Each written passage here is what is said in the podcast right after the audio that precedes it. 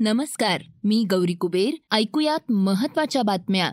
N C B आरनं देशातील cyber गुन्ह्यांच्या संदर्भात एक महत्त्वाचा डेटा प्रसिद्ध केलाय. त्याविषयी आपण माहिती करून घेणार आहोत.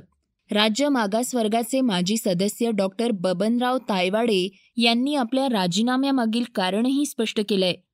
ओबीसी आरक्षणाविषयी ते काय म्हणालेत जाणून घेणार आहोत आजच्या पॉडकास्टमध्ये.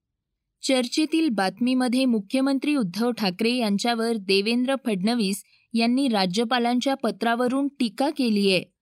त्यामागील कारणही पाहणार आहोत. सुरुवात करूया अमेरिकेतील एका धक्कादायक बातमीनं. हॉटेलमध्ये नाईट आऊटसाठी गेलेल्या जोडप्याला हॉटेल मालकानं बाहेर काढलंय.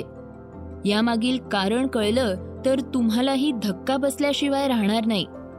कारण त्या जोडप्यानं आपल्या चार महिन्याच्या बाळाला कोरोनापासून वाचवण्यासाठी मास्क घातला होता. त्यामुळे त्या जोडप्याला हॉटेल मालकानं बाहेर जाण्यास सांगितलं.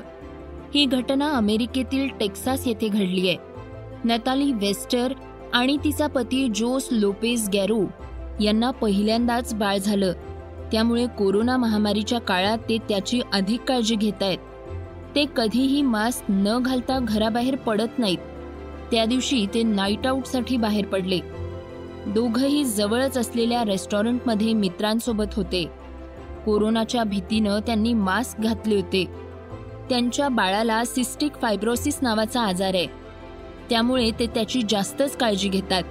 रेस्टॉरंटमध्ये असताना त्यांना तेथील एका कर्मचाऱ्यानं तपासून मास्क काढण्याची सूचना केली. फेस आय डी तपासण्यासाठी मास्क काढण्यास सांगितलं असावं असा समज त्या जोडप्याचा झाला. तीस मिनिटांनंतर वेटरनं परत मास्क काढण्यास सांगितलं. त्यांनी त्याकडे दुर्लक्ष केलं. त्यानंतर स्वतः मॅनेजरनं येऊन त्या जोडप्याला मास्क काढण्याची विनंती केली. मास्क शिवाय रेस्टॉरंट परिसरात वावरणं जोडप्याला धोकादायक वाटत होतं. त्यामुळे त्यांनी नकार दिला. त्यानंतर त्यांना बाहेर काढण्यात आलं.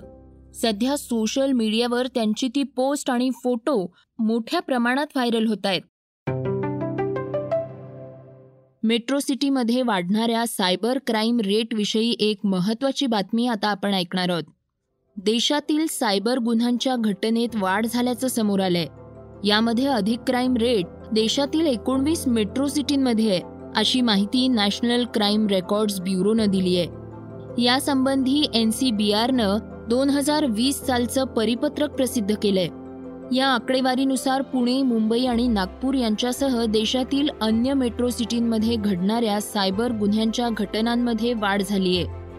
ही वाढ दोन हजार एकोणवीसच्या तुलनेत शून्य पूर्णांक आठ टक्के इतकी आहे. देशभरातील सायबर गुन्हे विभागाअंतर्गत एकूण अठरा हजार सहाशे सत्तावन्न प्रकरणं नोंदवण्यात आली होती. दोन हजार वीसमध्ये सर्वाधिक सायबर गुन्ह्यांची नोंद झाली आहे त्याचं प्रमाण साठ पूर्णांक नऊ टक्के एवढं आहे. कोरोना काळात ऑनलाईन बँकिंग क्रेडिट सेवा ऑनलाईन पेमेंट्स यांच्याशी निगडीत सायबर गुन्ह्यांची संख्या वाढल्याचं दिसून आलंय. आता एन सी बी आरच्या आकडेवारीनुसार यावर शिक्कामोर्तब झालंय. काही दिवसांपूर्वी एन सी बी आरनं हा डेटा प्रसिद्ध केलाय. यातून देशातील अनेक राज्यातील गुन्हेगारी त्यांचं स्वरूप आकडेवारी समोर आली आहे कोरोनाच्या काळात देखील अनेक हिंसक घटना घडल्याचं त्या रिपोर्टमधून दिसून आलंय. ओबीसी आरक्षणाविषयी एक महत्वाची बातमी आता आपण पाहणार आहोत. राज्यात सध्या ओबीसी आरक्षणाचा मुद्दा ऐरणीवर आहे. त्यावरून वेगवेगळ्या प्रकारची राजकीय चर्चाही होते.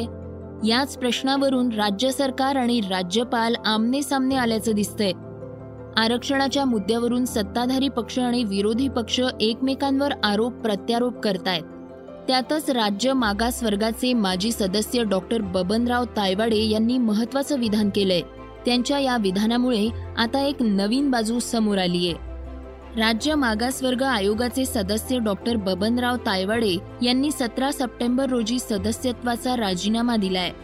डॉक्टर तायवडे यांनी या मुद्द्यावर बोलताना मागासवर्ग आयोगाच्या सदस्यत्वाचा राजीनामा देण्याचं कारणही सांगितलंय.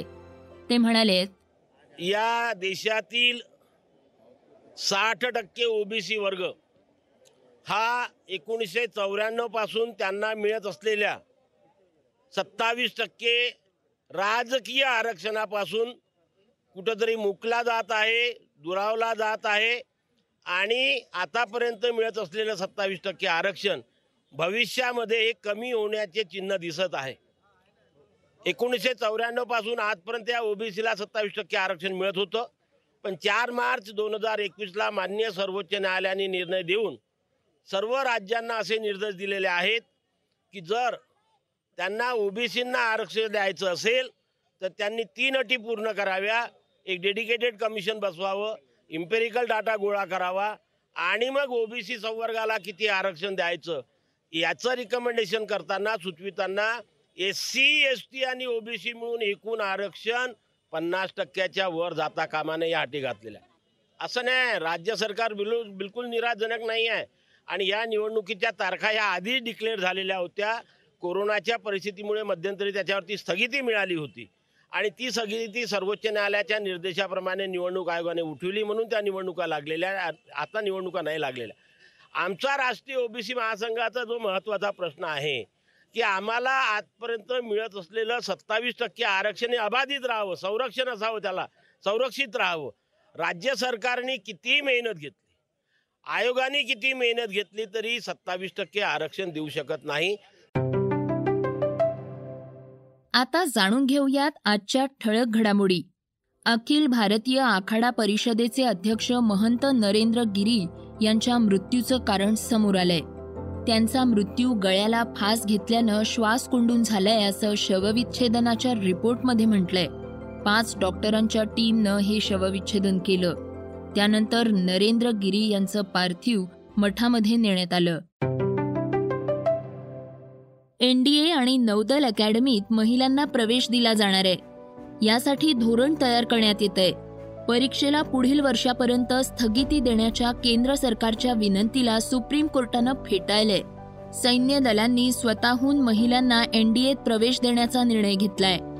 सैन्य दलांनी लैंगिक समानतेच्या बाबतीत अधिक समानतेचा दृष्टिकोन अवलंबला पाहिजे असं निरीक्षण सुप्रीम कोर्टानं नोंदवलं होतं. मौलाना कलीम सिद्दीकी यांना एटीएसनं धर्मांतरण प्रकरणी मेरठवरून अटक केली आहे भारतातील सर्वात मोठ्या धर्मांतर प्रकरणात त्यांना अटक करण्यात आली आहे ते जामिया इमाम वलीलुल्लाह ट्रस्ट चालवत होते. या ट्रस्टच्या माध्यमातून मदरशांना आर्थिक रसद पुरवली जात होती. तर ट्रस्टला परदेशातून पैसे मिळत होते अशी माहिती उत्तर प्रदेश पोलिसांनी दिली. मौलाना यांनी बॉलिवूडची माजी अभिनेत्री सना खानचा निकाह लावून दिला होता.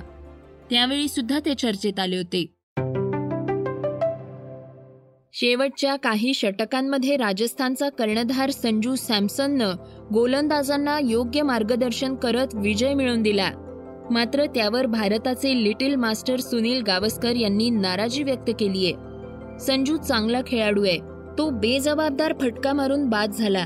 पहिल्या चेंडूपासून फटकेबाजी करणं धोक्याचं आहे याचा त्यानं विचार करावा. अशा शब्दात गावस्कर यांनी सॅमसनच्या फलंदाजीबद्दल नाराजी व्यक्त केली आहे. आता पाहूयात आज दिवसभरातील चर्चेतील बातमी. मुख्यमंत्री उद्धव ठाकरे यांनी राज्यपालांना लिहिलेल्या पत्राची मोठ्या प्रमाणात चर्चा सुरू आहे. वास्तविक राज्यपालांनी साकीनाका बलात्कार प्रकरणावरून मुख्यमंत्र्यांना पत्र लिहिलं होतं. त्यानंतर मुख्यमंत्र्यांनी राज्यपालांना पत्र लिहून सडेतोड उत्तर दिलंय. त्यावरून राज्याचे विरोधी पक्षनेते देवेंद्र फडणवीस यांनी प्रतिक्रिया दिली आहे फडणवीस म्हणाले मी असं म्हणेन की मुख्यमंत्री कार्यालयात काही ॲडवायझर्स किंवा अधिकारी अतिशय अपरिपक्व असल्यामुळे अशा प्रकारचं पत्र गेल्याचं माझ्या लक्षात येतं. आणि मुख्यमंत्र्यांना मी सल्ला देईन. त्यांना ऐकायचं असेल तर त्यांनी ऐकावं नसेल तर ऐकू नये. की अशा प्रकारचे पत्र पाठवताना त्यांनी देखील खातरजमा केली पाहिजे. मुळातच कुठल्याही पक्षाचं कोणाचंही डेलिगेशन जेव्हा राज्यपालांना भेटतं त्यावेळी राज्यपालांकडनं त्याच्यावर एक पत्र जातं. हे हे डेलिगेशन मला भेटलं. या या मागण्या त्यांच्या आहेत. यानुसार आपण कारवाई करावी. आताही जे पत्र गेलेलं आहे त्याच्यामध्ये त्यांनी सांगितलं आहे की तेरा आमदारांचं डेलिगेशन मला मिळालं. त्यांनी शक्ती कायदा लवकर व्हावा अशा प्रकारची मागणी केली आहे.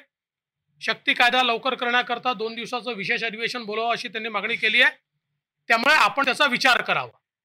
हा कुठलाही आदेश नाही आहे हे कन्सिडरेशन आहे. राज्यपालांना आदेश देण्याचा अधिकार आहे किंवा फॉरवर्ड करण्याचा अधिकार आहे तो आदेश दिलेला नाही. त्यांनी ते फॉरवर्ड केला आहे मी गेली पंचवीस वर्ष पाहतोय. राज्यपाल कोणी असो आणि सरकार कोणाचंही असो त्यावर अशाच प्रकारचं पत्र फॉरवर्ड केलं जातं. मुख्यमंत्र्यांनी पोलिसांना महिला सुरक्षा अधिक कडक करण्याचे आदेश देणं अपेक्षित होतं. तसं झालं नाही. राज्य सरकारकडून त्याला राजकीय रंग दिले गेले. मुख्यमंत्र्यांनी इतकं व्यक्त होणं हे पहिल्यांदाच राज्यात घडतंय असंही फडणवीस म्हणाले. हे होतं सकाळचं पॉडकास्ट उद्या पुन्हा भेटूयात. धन्यवाद. रिसर्च आणि स्क्रिप्ट युगंधर ताजणे. वाचा बघा आणि आता ऐका आणखी बातम्या.